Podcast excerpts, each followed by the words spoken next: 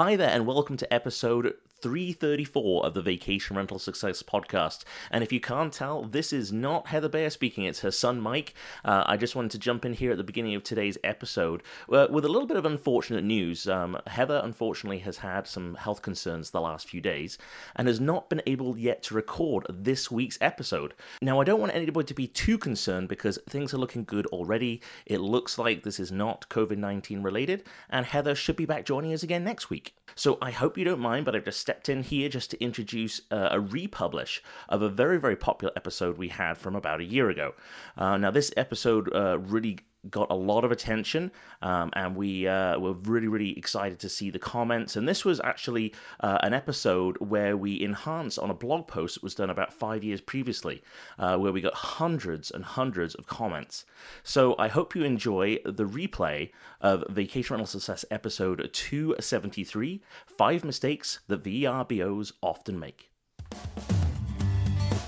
This is the Vacation Rental Success Podcast, keeping you up to date with news, views, information, and resources on this rapidly changing short term rental business.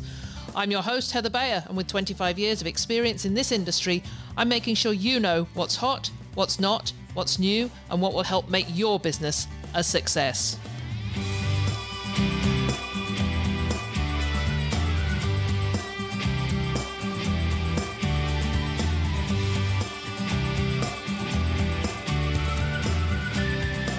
Hello and welcome to another episode of the Vacation Rental Success Podcast. So, topic this week I found when I was looking through some old blog posts. And I came across one of the most popular ones I ever did, which was called 10 Mistakes VRBOs Often Make. And it says, Number five will kill your business before it gets started. And I thought, well, this is, I know this is an old blog post. I'll go through it and see if see if we can update it a little because we all want to know what mistakes we might be making and how to put something in place to ensure that they don't impact us in any way. And it was interesting when I read through this. I mean, this was probably about six years ago. I wrote the blog post, maybe maybe seven. I couldn't find a date on it, but I went through. I'm just going very quickly through the ten points. So the first one was not screening. And this was at a time when I said you have to talk to guests on the phone and not by email to establish what they're looking for in a vacation rental and and deciding whether your property is right for them and conversely whether you want them in your property. And I thought, ah, you know, we can't do that now. We are not we we don't screen anymore. Or if we do, it, it's not in the way that we used to do it five years, ten years ago. I mean, mostly our our guests are booking online and instantly. And as I update these big mistakes, I'll give you some tips on how to do that screening now so that you know that they're sort of self-screening before they book. The second mistake I had was listing with too many sites, and I'm in fact going to talk a little bit not about listing with too many sites, but about listing with too few sites. Because at that time, we weren't as dominated by the OTAs as we are now. Some of you who've been in the business a long time will remember those days when there were just a gazillion listing sites. They were all independent listing sites and they were all vying for your marketing dollars. They were enticing you in with a free listing. And I said then, you know, there's nothing wrong with taking up these offers, but think twice before you sign up with too many. And also make sure you're able to link back to your own website before you do. And of course, things have changed drastically since then. So we're going to come back to that uh, a little bit later. I'm not going to read through all of these because some of them are really out of date. One is sending keys in the mail. That was a big mistake. I don't hear about anybody sending keys in the mail anymore. Or another point, which was asking for payment on arrival. At that point, I said, This is a big mistake. You don't ask for payment on arrival because you run the risk of people just not turning up or arriving with a check that then has to clear through your bank, which may not happen until they've departed. And of course, now we would not think of having any guest arrive that has not already made their payment. So I, am actually going to put a link to that old blog post. If you're interested in it, you can go take a look. But what I'd like to do in the short time I have today is to actually talk about big mistakes, But these are the big mistakes you can make as a vacation rental owner today. Part of me, when I was thinking about recording this, was oh, I'll just take that 10 biggest mistakes blog post and talk through it. And I was really blown away when I read through them and thinking, yeah, these just aren't relevant anymore.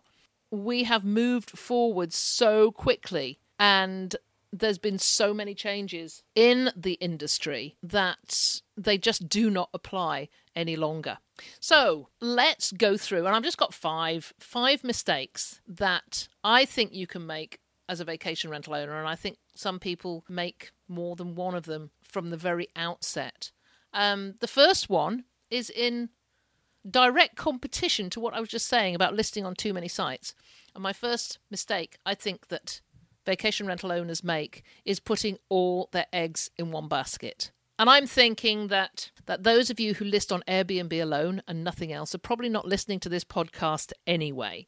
But I think it's worthwhile saying why I think you should not put all your eggs in one basket. And what I mean by that is not listing just on Airbnb or just on HomeAway or just on booking.com. I'm not sure there's many people out there who are just listing on booking.com and nothing else. But really it's those big two. The listing sites have been changing dramatically over the past few years. And we don't know what's going to be round the corner. We do not know what's going to happen next. There is talk that Airbnb will start moving their guest service fees over to the owner, and it's suddenly going to be becoming much more expensive to put your property with Airbnb. Same with HomeAway. I mean, we don't know what's going to happen, but if you just simply list with one site and ignore the rest, then you do put yourself in a difficult position if some disruption occurs and their algorithms change dramatically, your listing never gets seen anymore, and all of a sudden your bookings plummet. You can uh, look at any of the Facebook groups and you can see that people are commenting on some of these things. They're saying, you know, they've been with VRBO for years and now the bookings have just dried up or the inquiries have dried up. Certainly those with TripAdvisor have found inquiries have dried up. I just saw recently that some somebody had said exactly the same thing about their Airbnb inquiries. So you just can't risk this happening and not having anywhere else for your guests to find you. So of course, as we all we've been advocate, advocating for years, you need to have your own website.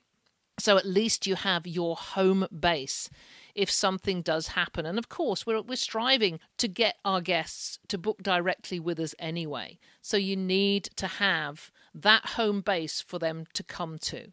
It was interesting that it wasn't that long ago I was saying one of the biggest mistakes you can make is to list on too many sites. And now, really saying one of the biggest mistakes you can make is listing on only one.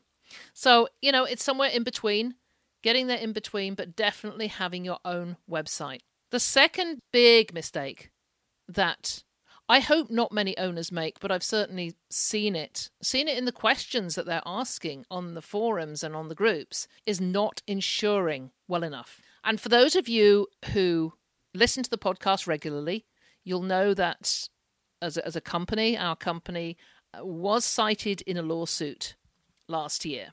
So, of course, was the owner of the property that we were representing. And just briefly, the situation was a family arrived at a property. An elderly lady got out of the car. She decided not to use the pathway to access the front door. She walked across the grass, and in, in order to take that shortcut, she tripped over a curbstone that lined the driveway. Now, this was a new property; it was all relatively new, so, so there was there was no negligence on behalf of the owner. This was a standard curbstone, and the lady made that decision to ignore the pathway and take the shortcut. She tripped over and she broke her knee. We didn't hear much about it until a couple of weeks later when the the guest uh, let us know that grandma had tripped and fallen, she'd broken her knee, she'd been in hospital, and they were going to sue for damages. So, fortunately, the owner of the property has good insurance. We have good insurance. And really, we've heard I mean, we've been, we're being sued for a million dollars, and would you believe, elderly lady is suing us for, and she's 80, 85. So I, I think I can safely say she's fairly elderly. And they are suing for her loss of income, future income, and also her the loss of her ability to do household do it yourself tasks. So that apparently comes to a million dollars. Now, our broker says, yes, I know this is a frivolous claim. She's unlikely to get the million dollars, but it's very likely that the insurance company will pay out something because they they want the it, it's just cheaper for them to get rid of of the claim. But fortunately, because the owner is insured well enough, because we as a company are insured well enough, the insurance companies are working it all out between them. We just haven't really been uh, involved. However, it could be so different if the if the owner didn't have insurance or if we as a company didn't have insurance, then we would be de- dealing with it all ourselves. And despite any thought that this might be a frivolous claim, it's still hugely stressful and time consuming. It would be cost it would be costly because if you didn't have good enough insurance, you would have to hire a lawyer. Given the litigious nature of our society today not having enough liability insurance is a massive mistake. And I cannot understand how some owners don't appreciate this. It's just too risky. So I've I've talked to insurers on a number of occasions on the podcast. Uh, I'll dig out the most recent one I did with Darren Pettijohn of Proper Insurance, and and I really encourage you to go and listen to that. It was uh, it was a great conversation, and Darren talked about you know not just liability insurance but all sorts of um, other risks that can be covered by a good insurance policy. So that was that was my number two big mistake. Number three is being unprepared for emergencies. So, emergencies come in all different shapes and sizes, and they can be as small as a dripping tap. A dripping tap might not seem to be an emergency for you, but for a guest who has paid a significant amount of money for a, a vacation, a dripping tap can become the major issue of the vacation. So never underestimate how what might seem to you to be a minor irritant can impact a guest. And you know, if it's not if it's not dealt with pretty much immediately, it then becomes a situation of refund and rebate and negative reviews. Emergencies can be anything from, as I say, a dripping tap to an appliance breaking down or an amenity not being available. You know, a fridge breaking down in the height of the summer, the AC breaking down. Any amenity or feature like that can be enough to curtail a vacation. And if you're not prepared for something like that happening, then it can be very costly. So, what does being prepared for emergencies mean? Well, it, it means having contingency plans in place. It means thinking about every little thing that could possibly go wrong and then creating a standard operating procedure to deal with it. This covers things like weather issues as well. As I'm recording this, we are having a massive snowstorm back in Ontario, which is the reason I'm down here in the south avoiding this. And we have had a number of owners contact us and say their properties are not going to be uh, available for guests coming in for the upcoming long weekend. We have a long weekend in February. We're having to deal with that fallout from from the weather. Well, fortunately, we have op- standard operating procedures in place that cover how we handle weather issues and cancellations of that nature. So, I have done a podcast episode on this entire subject of being prepared for emergencies. And once again, I will put a link to that podcast on the show notes so you can go take a look at that and listen to it and uh, and download the information that we prepared for you to help you to create your emergency plans. But it is a major mistake if you go into this business and you don't consider every possible emergency that could happen and then put something in place to deal with it. Then you could find yourself in you know difficulties in terms of guests being unhappy, uh, additional costs, and all round negative reviews.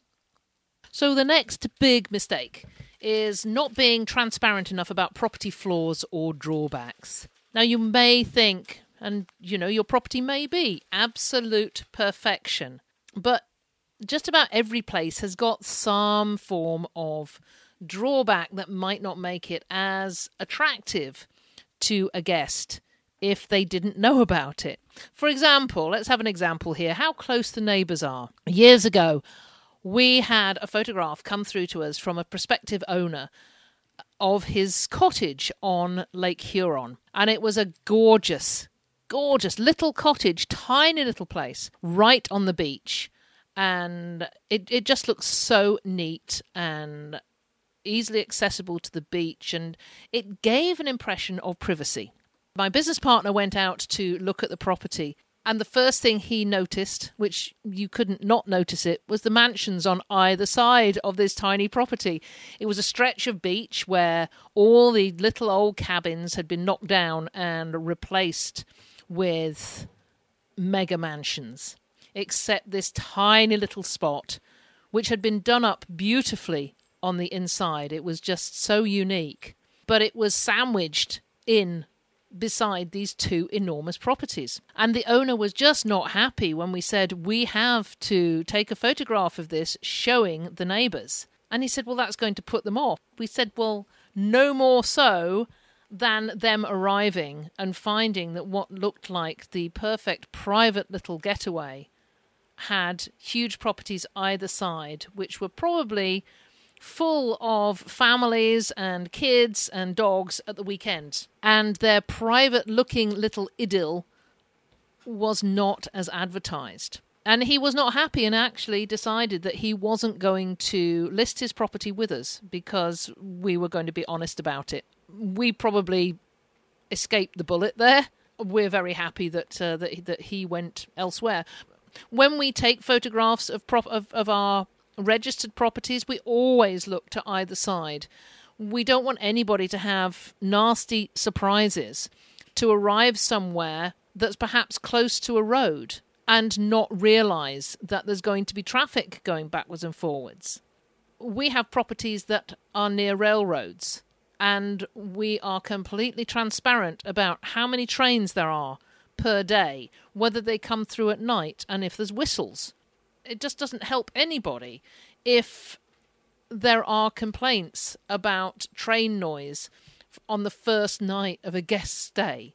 I mean, they, they may still decide they don't like the train noise, but at least we have been completely upfront and transparent with what they should expect. Uh, something else is any access issues. I was reading some reviews of properties in the Gatlinburg area recently, and there were a couple of uh, lower rated reviews which said that the property that they'd been to was on a very steep road and nobody had told them how steep it was. They had found the access was not comfortable for them. So I went back to look at the listing and yes there was there was no mention of the access at all Whereas some of the other properties in the in the immediate area did talk about the steep hill that would have to be navigated before you got to the property.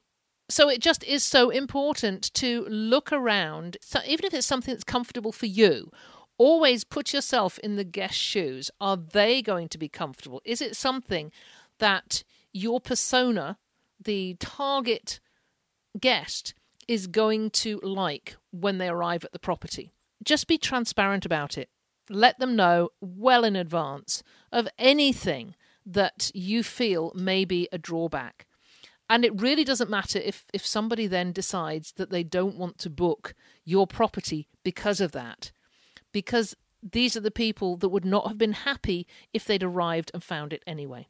So you're just doing yourself a favor by being very, very upfront. Something else to be transparent about is bugs and critters.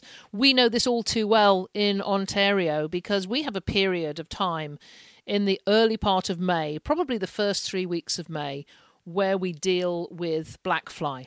Now, black fly aren't mosquitoes, they aren't sandflies, they are a very specific, annoying, biting insect that can really make any time outside very, very unpleasant.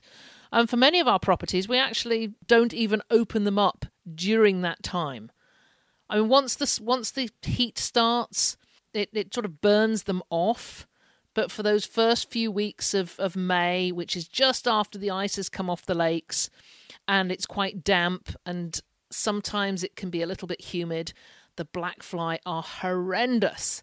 So we do talk about black fly. We also talk about mosquitoes because we have them from probably mid May onwards. So after the black fly have gone, the mosquitoes come. It does make you wonder why anybody would want to come to cottage country in Ontario, but you know, a gazillion people do. But we want them to be completely aware of of what they're coming to and what to expect. We talk about mice. You may see signs of mice because mice are just an inherent part of cottage country.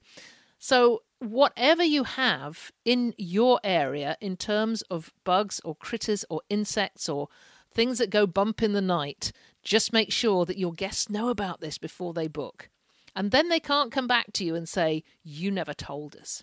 The last mistake I'm going to talk about is not being specific about your terms and conditions of rental. Now, I know that a lot of people don't have uh, rental agreements anymore.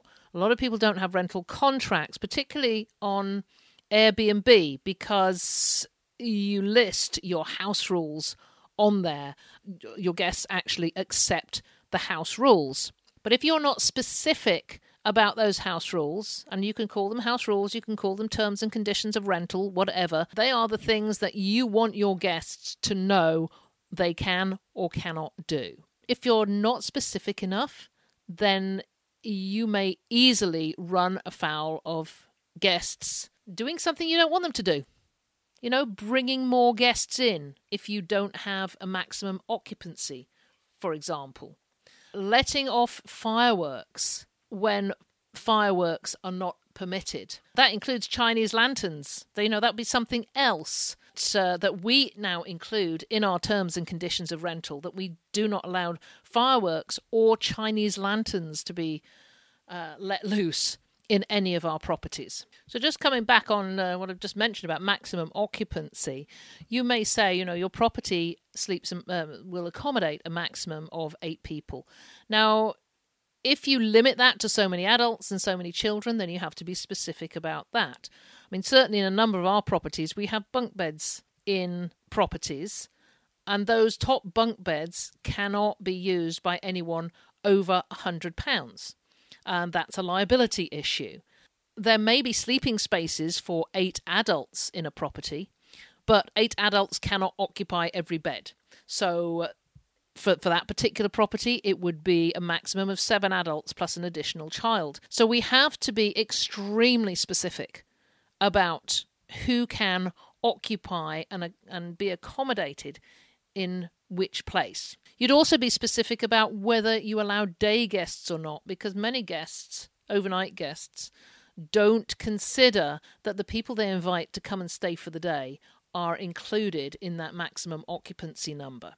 So you might say something like, uh, our insurance restricts us to only six adults plus two additional children, and regretfully, we are not able to allow any day guests. We often play that insurance card. Uh, it's one that most guests understand and they will comply with. If you want to restrict your occupancy and keep the numbers to a reasonable level, then it's always okay to mention that you have insurance restrictions that will do that. You might also want to be specific about how your refunds and rebate policy applies in case of power outages, perhaps, uh, you don't want a guest coming back to you after having had a 15 minute power outage to request a significant refund because of the, the impact it had on their vacation. So, if it's in your terms and conditions, as, as we have, because many of our properties are quite remote and power outages happen fairly frequently. So, we say that if, if a power outage does occur and it's outside the owner's control, we do not offer any refund or rebate for a power outage under four hours. We also mention uh, loss or breakdown of appliances and what would be considered a, an essential appliance or feature. So, essential would be air conditioning. In the summer, it would be refrigeration. It is not the breakdown of a coffee maker that would warrant a refund in those circumstances, we would try and get a replacement out to them as quickly as possible, but we wouldn't be doing a refund for the lack of a coffee maker for a few hours. It's amazing what people do ask for these days. If you're not specific about those terms and conditions, then really they have free reign to ask for what they want because it's not written in your terms and conditions uh, what they should expect. So that's my list of some of the biggest mistakes I think you can make as a vacation rental owner. Um, I have made numerous other mistakes over time and learned from every single one of them. And yeah, as I said earlier on about going to conferences, it's it's something that you always come across when you're talking to people. They will tell you what mistakes they made and what they put in place to recover from them. So that just adds to your learning process. And I know I'll learn more while I'm in New Orleans. So if there's any mistakes that you made that you'd like to share, please let me know. Please send me an email to heather at vacationrentalformula.com or put them onto the show notes. You can go to the show notes at Vacation Rental Formula forward slash VRS273 and let me know. You know, just just write them in, and I'll. I'm, I'm, sure you'll get a good response from people who are going to say, "Yes, I made that mistake too," and here's how I resolved it. So this is, you know, it's all about sharing. We're not here in a vacuum. We are here to network, to be helpful to one another, and to share those mistakes so that others don't make them. So that's it for this week. You know, if you get a chance, go and have a look at that uh, that blog post that I mentioned right at the beginning. Um, the the ten biggest mistakes you can make as a VRBO that I wrote way way back. Um, do you know I can't remember how long ago that was, but I'm sure it was sort of seven or eight years. But just about every one of those just about every one of those is no longer relevant. It just goes to show how this business moves, how it changes, and how disruptive things can be. So, so that's it for this week. I will be back with you again next week when I can tell you everything that happened at the Vacation Rental Women's Summit and talk to you about what I learned from all the great educational uh, sessions and from the sponsors and from the attendees. And I'll share as much as I can. So until then, it's always a pleasure to be with you, and I'll see you next week. It's been a pleasure as ever being with you. If there's anything you'd like to comment on, then join the conversation on the show notes for the episode at vacationrentalformula.com. We'd love to hear from you, and I look forward to being with you again next week.